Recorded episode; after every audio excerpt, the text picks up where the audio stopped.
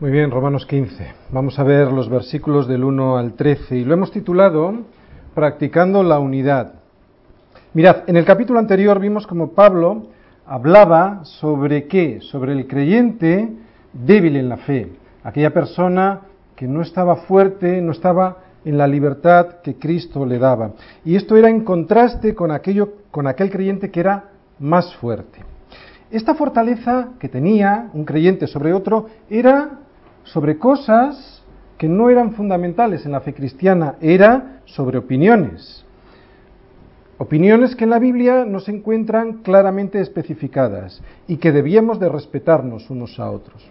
Ahora Pablo, en este capítulo 15, en los primeros versículos, nos va, nos va a hablar de lo mismo, pero lo va a centrar en los fuertes, en la responsabilidad que tienen los fuertes. De hecho, la conclusión del capítulo 14 la vamos a ver hoy en este capítulo 15, en estos primeros versículos que hoy vamos a ver. Es el colofón de la exhortación de Pablo de cómo debemos de comportarnos en nuestras relaciones con los demás hermanos en la iglesia.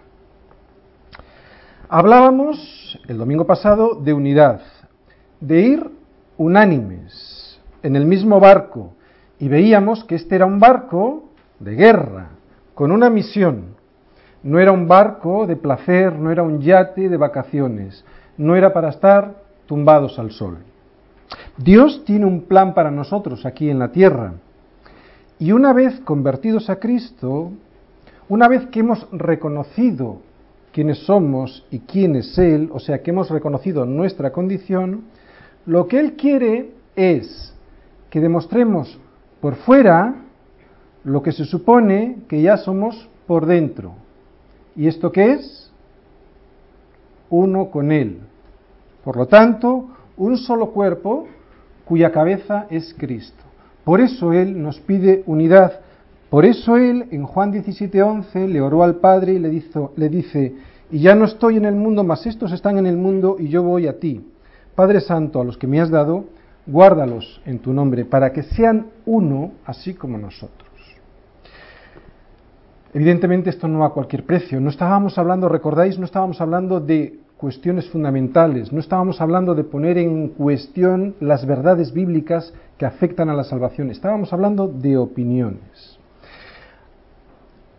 Aparte del pecado, del pecado que es evidente en la iglesia, ese pecado que es escandaloso y que algunas veces conocemos por los medios de comunicación, y que afecta a la Iglesia, aparte de esto, nada destruye tanto el crecimiento espiritual y el testimonio de una congregación como la falta de unidad, como que los miembros de la Iglesia estén peleados entre ellos, o sea, que la tripulación esté a la gresca.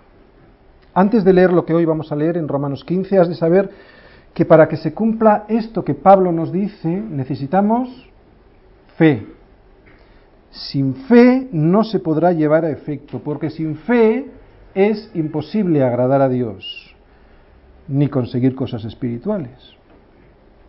Y de lo que hoy va a hablar Pablo aquí es de cosas espirituales. Mirad, aunque parezca que solo se trata de organizarnos, de reglas, de llevarnos bien unos con otros, en realidad es de cosas espirituales. No se trata de órdenes, ni de ordenanzas, ni de reglas. Es una cuestión espiritual. Y sin fe no lo vamos a conseguir porque iremos en nuestras fuerzas. Como decíamos, no es por reglas. ¿Por qué? Porque esto no es un club. Cuando entramos en un club, ¿qué nos hacen firmar? Lo primero que nos hacen firmar es unas reglas de comportamiento, unas normas no es por normas.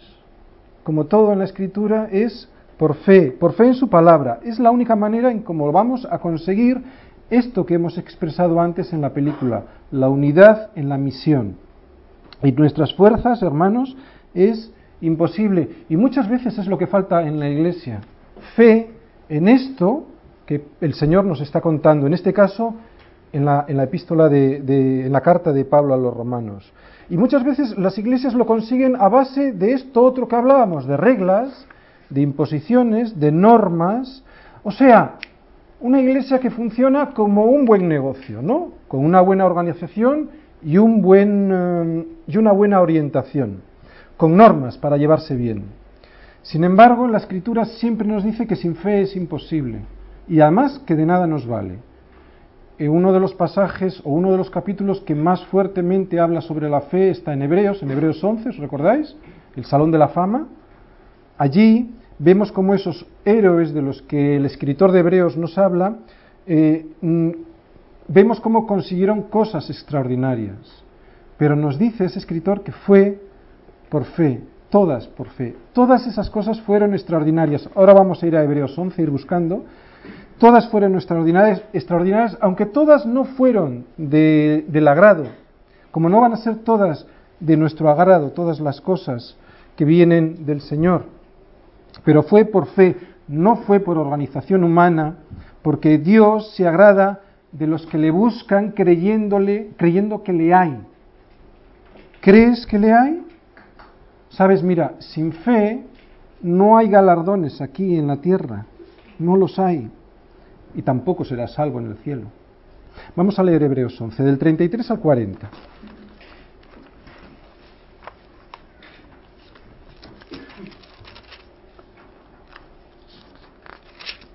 Dice que por fe conquistaron reinos, hicieron justicia, alcanzaron promesas, taparon bocas de leones, apagaron fuegos impetuosos, evitaron filo de espadas, sacaron fuerzas de debilidad, se hicieron fuertes en batallas, pusieron en fuga ejércitos extranjeros, las mujeres recibieron sus muertos mediante resurrección, mas otros fueron atormentados, no aceptando el rescate a fin de obtener mejor resurrección.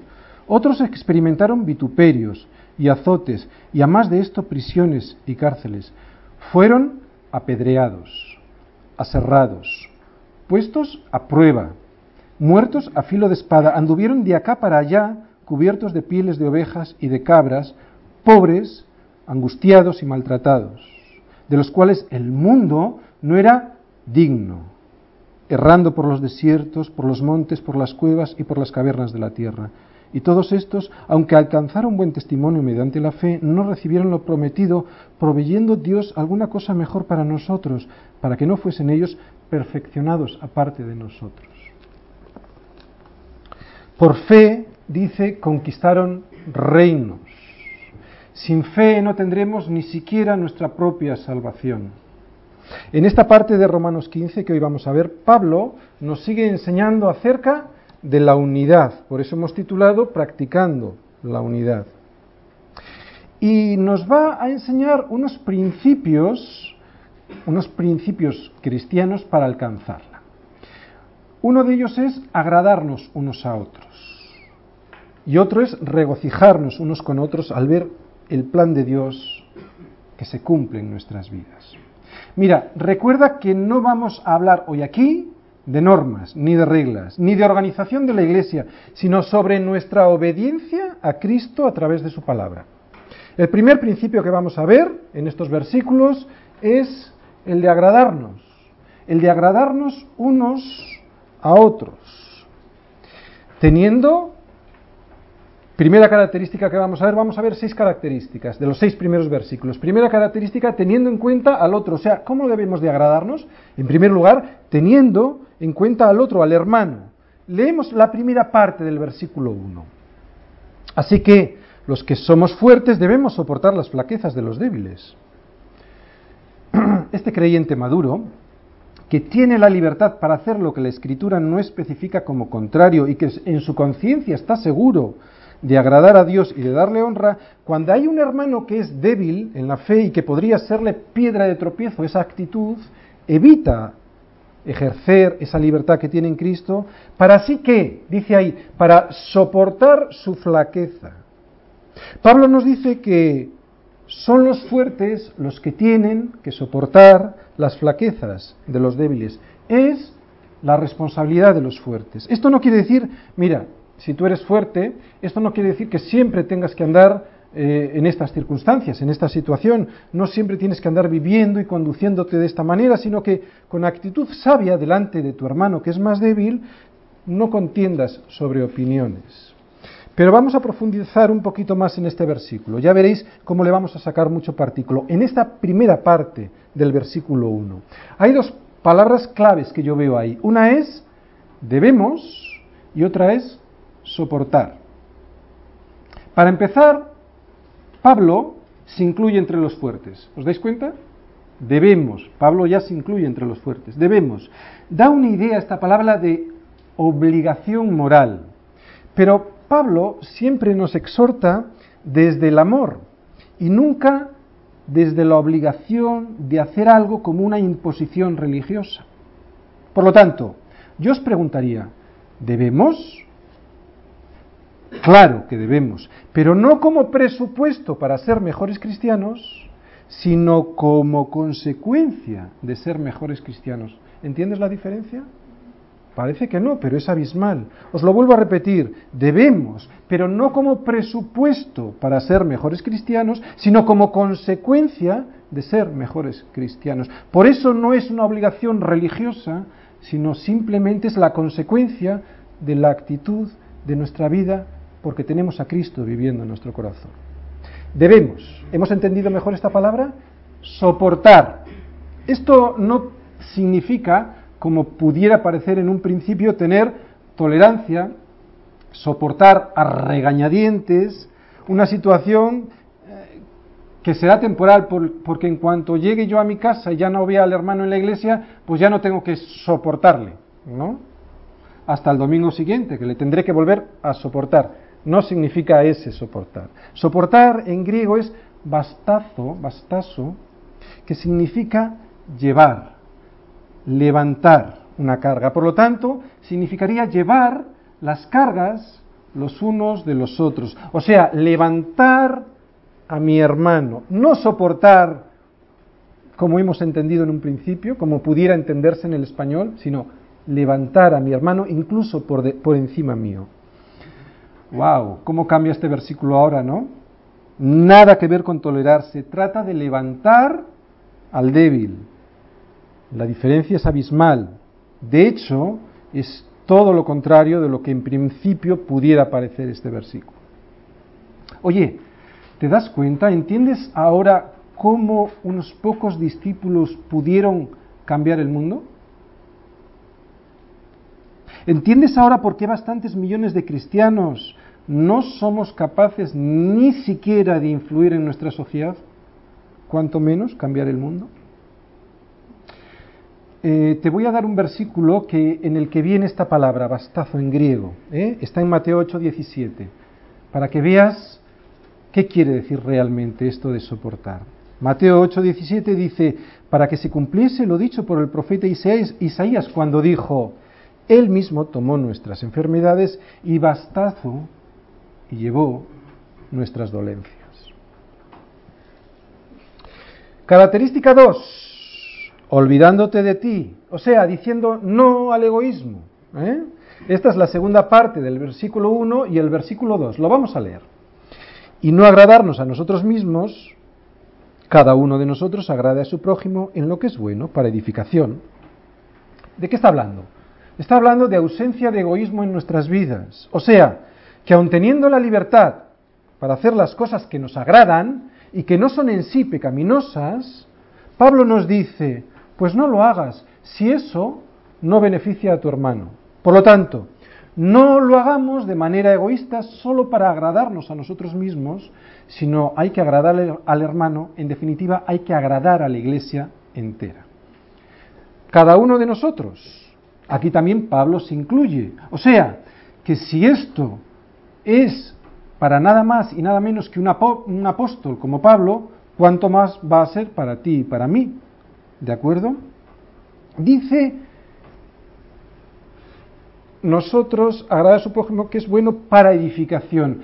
Esto implica una idea de unanimidad, o sea, ir unánimes, todos juntos, con un mismo sentir, como creo que estamos consiguiendo en nuestra iglesia. Hay que seguir recordando aquí, como en el capítulo anterior, que Pablo está hablando a cristianos y está hablando de cristianos y sobre opiniones, no sobre cuestiones fundamentales de la fe cristiana. Por lo tanto, no está hablando de comprometer la escritura para que nos, no nos persigan en la sociedad, no está hablando de comprometer la escritura para que, no nos, para que nos sintamos cómodos en la sociedad, no está hablando de comprometer la, la escritura para que nos sintamos aceptados en esta sociedad, porque ¿qué comunión tiene la luz con las tinieblas? No, está hablando de, cuestiones que no son fundamentales, de opiniones. Pablo está hablando de renunciar a libertades personales con tal de agradar al hermano, de levantarle, de auparle, de hacerle más alto que tú. Característica 3 coincide con el versículo 3 y es transformándote a Cristo. Hazte como Él, no como el mundo.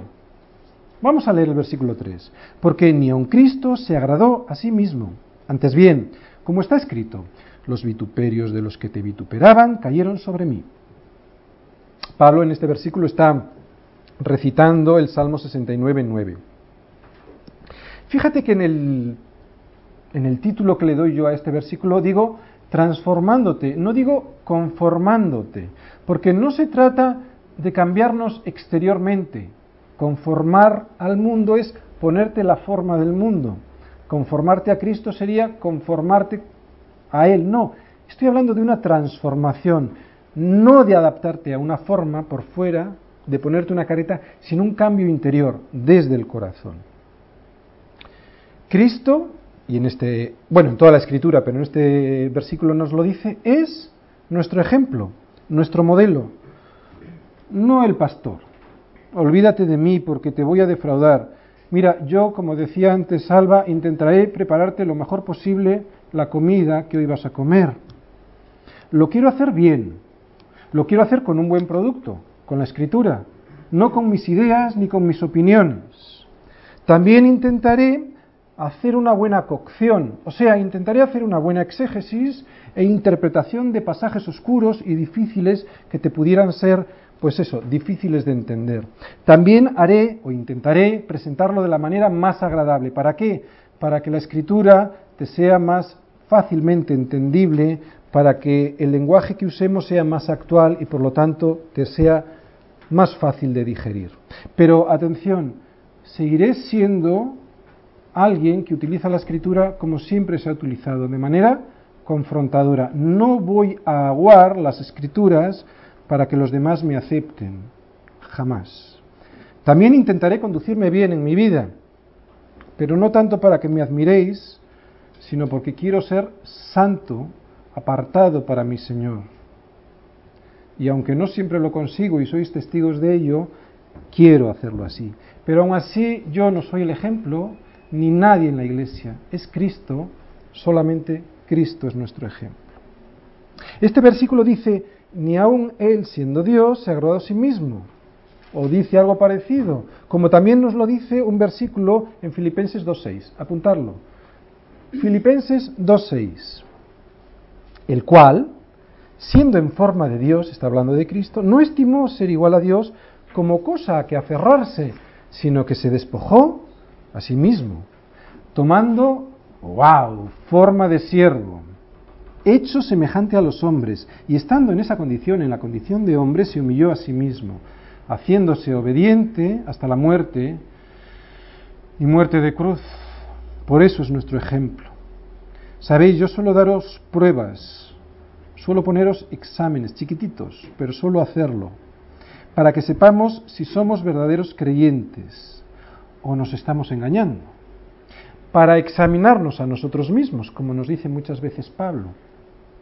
Me gusta porque creo que es de personas inteligentes examinarnos continuamente a nosotros mismos para saber si estamos o no en el camino correcto. Pues ahí va otra. Una pregunta que no me vas a contestar, pero tampoco es una pregunta retórica, te la contestarás tú en tu interior. ¿Agradas a tu hermano antes que a ti, antes que a ti mismo? Porque agradar a tus hermanos antes que a ti mismo te distinguirá como un verdadero creyente. Eso significará que estás hecho y transformado a la imagen de Cristo.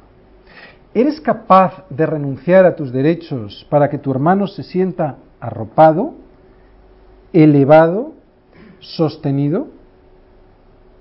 Sabes, teóricamente eso es lo que hiciste cuando creíste en Él y por lo tanto fuiste ya justificado. Y también cuando llegó el momento de hacerlo público, que fue el bautismo, cuando te enterraste y levantaste como un ser humano nuevo, allí renunciaste a tus derechos clavándolos en la cruz para que fuera Él quien gobernara tu vida. Solo lo recuerdo. Otra característica, la cuarta, coincide con el versículo 4 y yo la he titulado Obedeciendo a la Escritura, que en realidad es obedecer a Cristo. Este versículo dice lo siguiente, porque las cosas que se escribieron antes para nuestra enseñanza se escribieron, a fin de que por la paciencia y la consolación de las Escrituras tengamos esperanza. Esta cuarta característica nos llevará a agradarnos unos a otros como lo hizo Cristo. ¿Y cómo es la sumisión a las escrituras? Me preguntarás. ¿Cómo puedo yo estar sometido a las escrituras? Pues mira, nunca jamás será una sumisión obligatoria. Siempre es una sumisión voluntaria. Y sin reservas, las dos. Es voluntaria y sin reservas, en definitiva, sin quedarte con algo de tu vida guardado para ti. Y esto, si lo haces así, producirá enseñanza, paciencia, y consolación. Mirad, vamos a leer Primera de Corintios, también apuntar 10 del 6 al 11. Primera de Corintios 10 del 6 al 11. Pablo aquí nos dice que eso, como toda la escritura, está escrito para que nosotros no volvamos a caer como lo hizo Israel. Esto es un recordatorio, o sea, las escrituras son también un recordatorio en este caso, lo de Corintios es un recordatorio de Pablo a la iglesia de Corinto. Y les dice que esto sucedió en el Éxodo como ejemplo para nosotros. Vamos a leer 1 Corintios 10.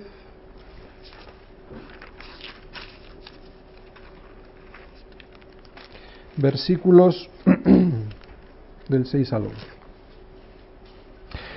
Dice Pablo a Corinto, mas estas cosas sucedieron como ejemplos para nosotros, para que no codiciemos cosas malas como ellos codiciaron, ni seáis idólatras como algunos de ellos, según está escrito. Se sentó el pueblo a comer y a beber y se levantó a jugar, ni forniquemos como algunos de ellos fornicaron y cayeron en un día veintitrés mil. Ni tentemos al Señor como también algunos de ellos le tentaron y perecieron por las serpientes, ni murmuréis como algunos de ellos murmuraron y perecieron por el destructor. Y estas cosas les acontecieron como ejemplo. Y atención, es lo que yo os quería decir, y están escritas para amonestarnos a nosotros, a quienes han alcanzado los fines de los siglos. Sigue diciendo, y a quienes piensan que están firmes, miren que no caigan. Por eso están escritas estas cosas, ¿vale? Enseñanza. Primera característica que vemos aquí de obedecer a la escritura, ¿qué produce en nosotros? Enseñanza. Cuando Pablo se refiere a las cosas que se escribieron antes, se está refiriendo al Antiguo Testamento, porque en ese momento el Nuevo Testamento todavía no estaba compuesto. Chicos, aprender qué es? Una bendición. En nuestra iglesia está lleno de estudiantes, de universitarios. Es una bendición. Aprender es una bendición. Pero vosotros, mejor que nadie, sabéis que para aprender tenéis que poner algo de vuestra parte, ¿verdad? Es esfuerzo y paciencia. Paciencia. Es algo que nosotros tenemos que poner. ¿Qué sería paciencia? Es la fidelidad al Señor, pase lo que pase. En cualquier circunstancia tenemos que tener paciencia, o sea, fidelidad. Y atención, esto no solo de nosotros, también el Señor nos da paciencia porque nos da consolación a través de la Escritura. ¿Para qué? Para que con la consolación tengamos más paciencia. ¿Y esto para qué? ¿Para qué tener enseñanza, paciencia y consolación? Pues finalmente para obtener esperanza. Algo que el mundo sabemos que no tiene y por eso anda como anda, perdido y desesperado. Por tanto, esperanza y escrituras son inseparables. No existe esperanza en este mundo sin las escrituras, que es Cristo. Porque las escrituras, desde Génesis a Apocalipsis, hablan de Cristo. Dios nos ha concedido su revelación y teníamos que estar gozosos y contentos todos los días de esto. Nos ha concedido su revelación a través de las escrituras y estas nos dan esperanza. ¿Esperanza en qué? En que Cristo regrese y mientras tanto esta esperanza hará que mi vida se conduzca por los límites que Dios tenía establecido para mi vida. O sea, que yo vuelva al origen, en lo que era, en, su, en su idea Dios conmigo, ¿no? Para que yo siga los planes que Dios tenía para conmigo y no me ande perdiendo en mis propias opiniones que me llevaban a la perdición. Vamos a pasar de versículo y vemos la característica número 5 en el versículo 5. Yo lo he titulado esto depende de Dios, o sea, no depende de nosotros. Y vemos una palabra clave en este versículo, de. Vamos a leer el versículo 5. Dice, pero el Dios de la paciencia y de la consolación os dé entre vosotros un mismo sentir según Cristo Jesús. Os dé. ¿Qué veis ahí? ¿Qué es? un regalo. Es un regalo después de obedecer, claro. ¿Obedecer a qué? Pues a soportar, a llevar, a levantar a mi hermano, porque es, de eso es de lo que estamos hablando ahora en este capítulo. Obedecer a eso. ¿Quieres que Dios nos dé un mismo sentir en nuestra iglesia? Pues soporta, levanta, anima a tu hermano. ¿Y todo esto para qué? Pues como hemos dicho, para tener un mismo sentir.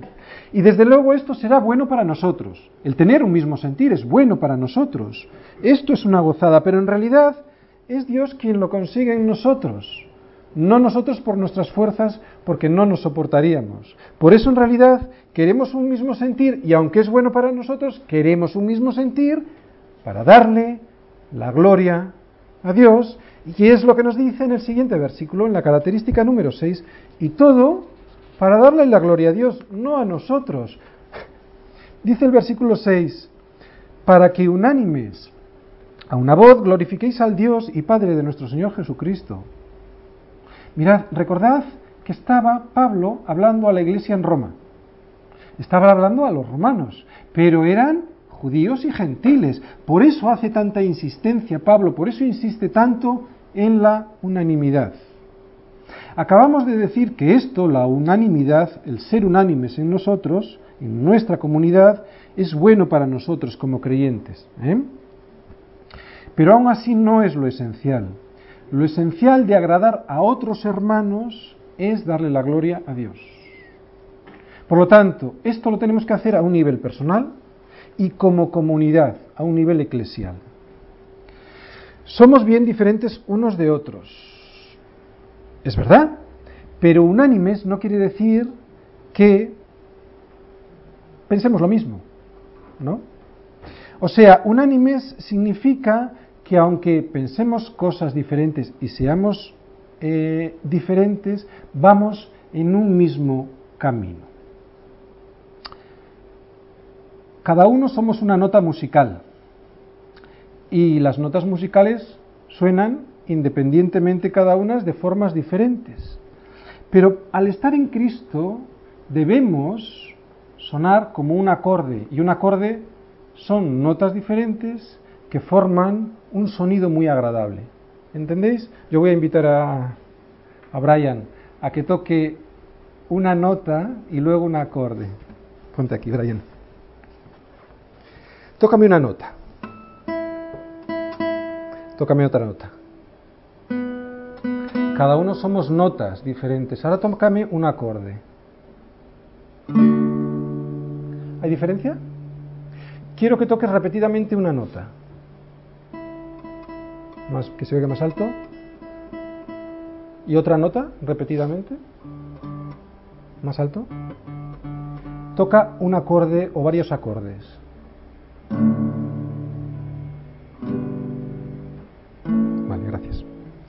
Gracias. Os dais cuenta, ¿no? Unanimidad no significa igualdad. De hecho, una melodía que se compusiera con una sola nota no sonaría muy bien que se diga, ¿no? Principio 2. Regocijarnos. O sea, es, un, es una gozada ver cuando somos unánimes todos y con un mismo sentir a pesar de nuestras diferencias. Yo lo he puesto regocijarnos unos con otros al ver que este plan de Dios se cumple en nuestras vidas. Entonces es cuando sientes un gozo increíble, porque sabes que a pesar de nuestras diferencias, tenemos un mismo sentir. Vamos a leer el versículo 7, dice, por tanto, recibíos los unos a los otros como también Cristo nos recibió para gloria de Dios.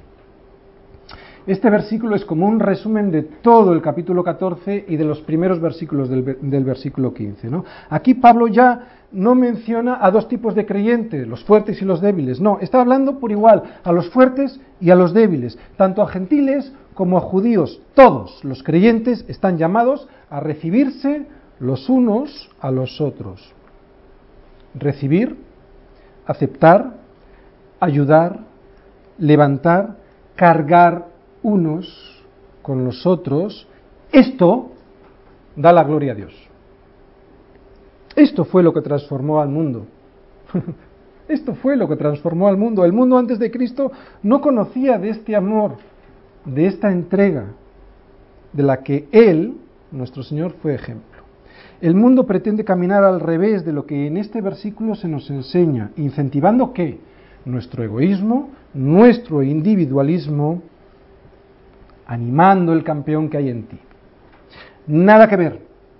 Es todo lo contrario. Pablo nos recuerda que olvidarte de ti, de ti mismo, para recibir a tu hermano, sea fuerte o sea débil, y llevarle, soportarle, levantarle sobre el suelo para que pueda caminar mejor, eso le da la gloria a Dios. Una congregación en la que sus miembros siempre se están juzgando unos a los otros con peleas y divisiones. En una congregación así, lo que está dándole al mundo son razones para no creer en Jesucristo. Y de esa manera rechazarían al único que puede salvarles. Una congregación que no entiende la palabra de Dios porque no escucha al Señor a través de la Escritura, irá deslizándose poco a poco por caminos peligrosos. Este versículo dice, como también Cristo nos recibió para gloria de Dios. Oye, ¿y cómo nos recibió Cristo? Apuntad. Primera palabra, gozosamente. Oye, ¿os acordáis? Porque lo hemos, eh, eh, tuvimos una predicación sobre el gozo de Dios en Lucas 15, ¿os acordáis? La parábola del hijo pródigo que se había perdido. Todo Lucas 15 está hablando de lo mismo, con tres parábolas diferentes. La oveja perdida, la moneda perdida y el hijo que se perdió también. ¿Qué pasó cuando fueron encontrados tanto la oveja como la moneda como el hijo? Gozo del padre, de la señora que se había perdido, de la mujer que había perdido la moneda, del pastor que había perdido su oveja y llamó a todos los que pudo para celebrar con todos que el gozo que tenía. Por lo tanto, ¿cómo nos recibió Cristo? Con gozo. ¿Cómo tienes que recibir a tu hermano? ¿Cómo nos recibió Cristo? Gozosamente. Nada más que explicar. Punto 2. Hay que recibirle como nos recibió Cristo, a pesar de nuestro pecado. También en Lucas 18, en los versículos del 9 al 14, vemos la parábola del fariseo y del publicano. ¿Os acordáis? ¿Quién fue, quién descendió a su casa ya justificado? El pecador, pero que se reconocía pecador, el publicano, no aquel fariseo que se justificaba pensando que era mejor que nadie. Por lo tanto, nos recibe a pesar de nuestro, nuestro pecado. ¿Cómo has de recibir a tu hermano? Gozosamente y a pesar de su pecado, porque así nos recibió Cristo. Otra forma, o, perdón, otra, otra mm, característica de cómo nos recibió Cristo, imparcialmente. Esto quiere decir que Dios no hace acepción de personas, por lo tanto ni tú ni yo podemos hacer acepción de personas de manera imparcial. ¿Y todo para qué? como decían los reformadores del siglo XVI, soli deo gloria. Todo para la gloria de Dios, no para la tuya ni para la mía, para su gloria. Bien, ¿recordáis el título? Practicando la unidad. Por eso, ahora en esta sección que vamos a ver, es, lo he titulado La unión de los gentiles y los judíos. No está ahí puesto, pero Pablo lo que intenta ahora con los versículos que vienen es explicarnos que tanto los gentiles como los judíos debieran de estar unidos en un mismo propósito. Pablo utiliza unas ilustraciones bíblicas en estos versículos, ¿de dónde? Pues del Antiguo Testamento, que es lo que tenían en aquel momento, para ayudar a los cristianos judíos, fijaros lo que digo, a los cristianos judíos a aceptar a los cristianos gentiles. Sigue con el mismo tema, es la unidad practicando la unidad. Pero ahora especifica un poquito más. Ahora apoya con las escrituras del Antiguo Testamento esta idea que les está intentando enseñar a la iglesia de Roma. Les intenta enseñar que la unión entre judíos y gentiles no fue una casualidad, ni fue una idea de los apóstoles, sino que ni siquiera fue una estrategia de ellos, que no estaba al margen de las escrituras, les trata de enseñar que esto ya venía predeterminado en las Escrituras. Versículo 8. Pues os digo que Cristo Jesús vino a ser siervo de la circuncisión para mostrar la verdad de Dios, para confirmar las promesas hechas a los padres. Dios no se olvidó de sus promesas. ¿Por qué? Porque envió a su Hijo. Cristo estaba en el Antiguo Testamento anunciado, prometido y vino. ¿Y cómo vino? Como siervo y vino primeramente a Israel. Por lo tanto, no olvidó sus promesas, vino primeramente a Israel. Versículo 9. Y para que los gentiles glorifiquen a Dios por su misericordia, como está escrito. O sea, Dios no solo hizo las promesas a los padres, está hablando de los patriarcas, Abraham, Isaac, Jacob, sino que ya en el Antiguo Testamento había profetizado que los gentiles iban a, a venir a Dios. Y la segunda parte de este versículo 9 lo dice, dice, por tanto yo te confesaré entre los gentiles y cantaré a tu nombre. Está recitando el Salmo 18:49. Cristo también confesó a los gentiles, fue primero a los judíos, pero también confesó delante de la mujer samaritana. ¿Os acordáis? Y delante de la mujer siriofenicia. Versículo 10. Y otra vez dice, alegraos gentiles con su pueblo.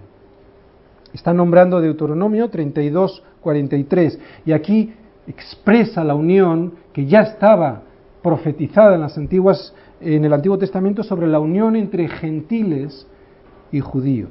Versículo 11. Y otra vez, alabad al Señor todos los gentiles y magnificadle todos los pueblos. Esto era el Salmo 117.1. Aquí vemos que los gentiles alabando y dándole la gloria a Dios. Versículo 12. Y otra vez dice Isaías, estará la raíz de Isaí y el que se levantará a regir los gentiles. Los gentiles esperarán en él. Los, los judíos no aceptaban muchas veces a los gentiles. Así que Pablo utiliza las escrituras del Antiguo Testamento para explicarles el plan de Dios. ¿Qué les estaba diciendo Pablo a los cristianos romanos? ¿Recordáis? Estamos en la iglesia de Roma. ¿Pensáis que la iglesia de Roma era una iglesia como las de hoy? Perdonad. No. Era una iglesia como? En casas.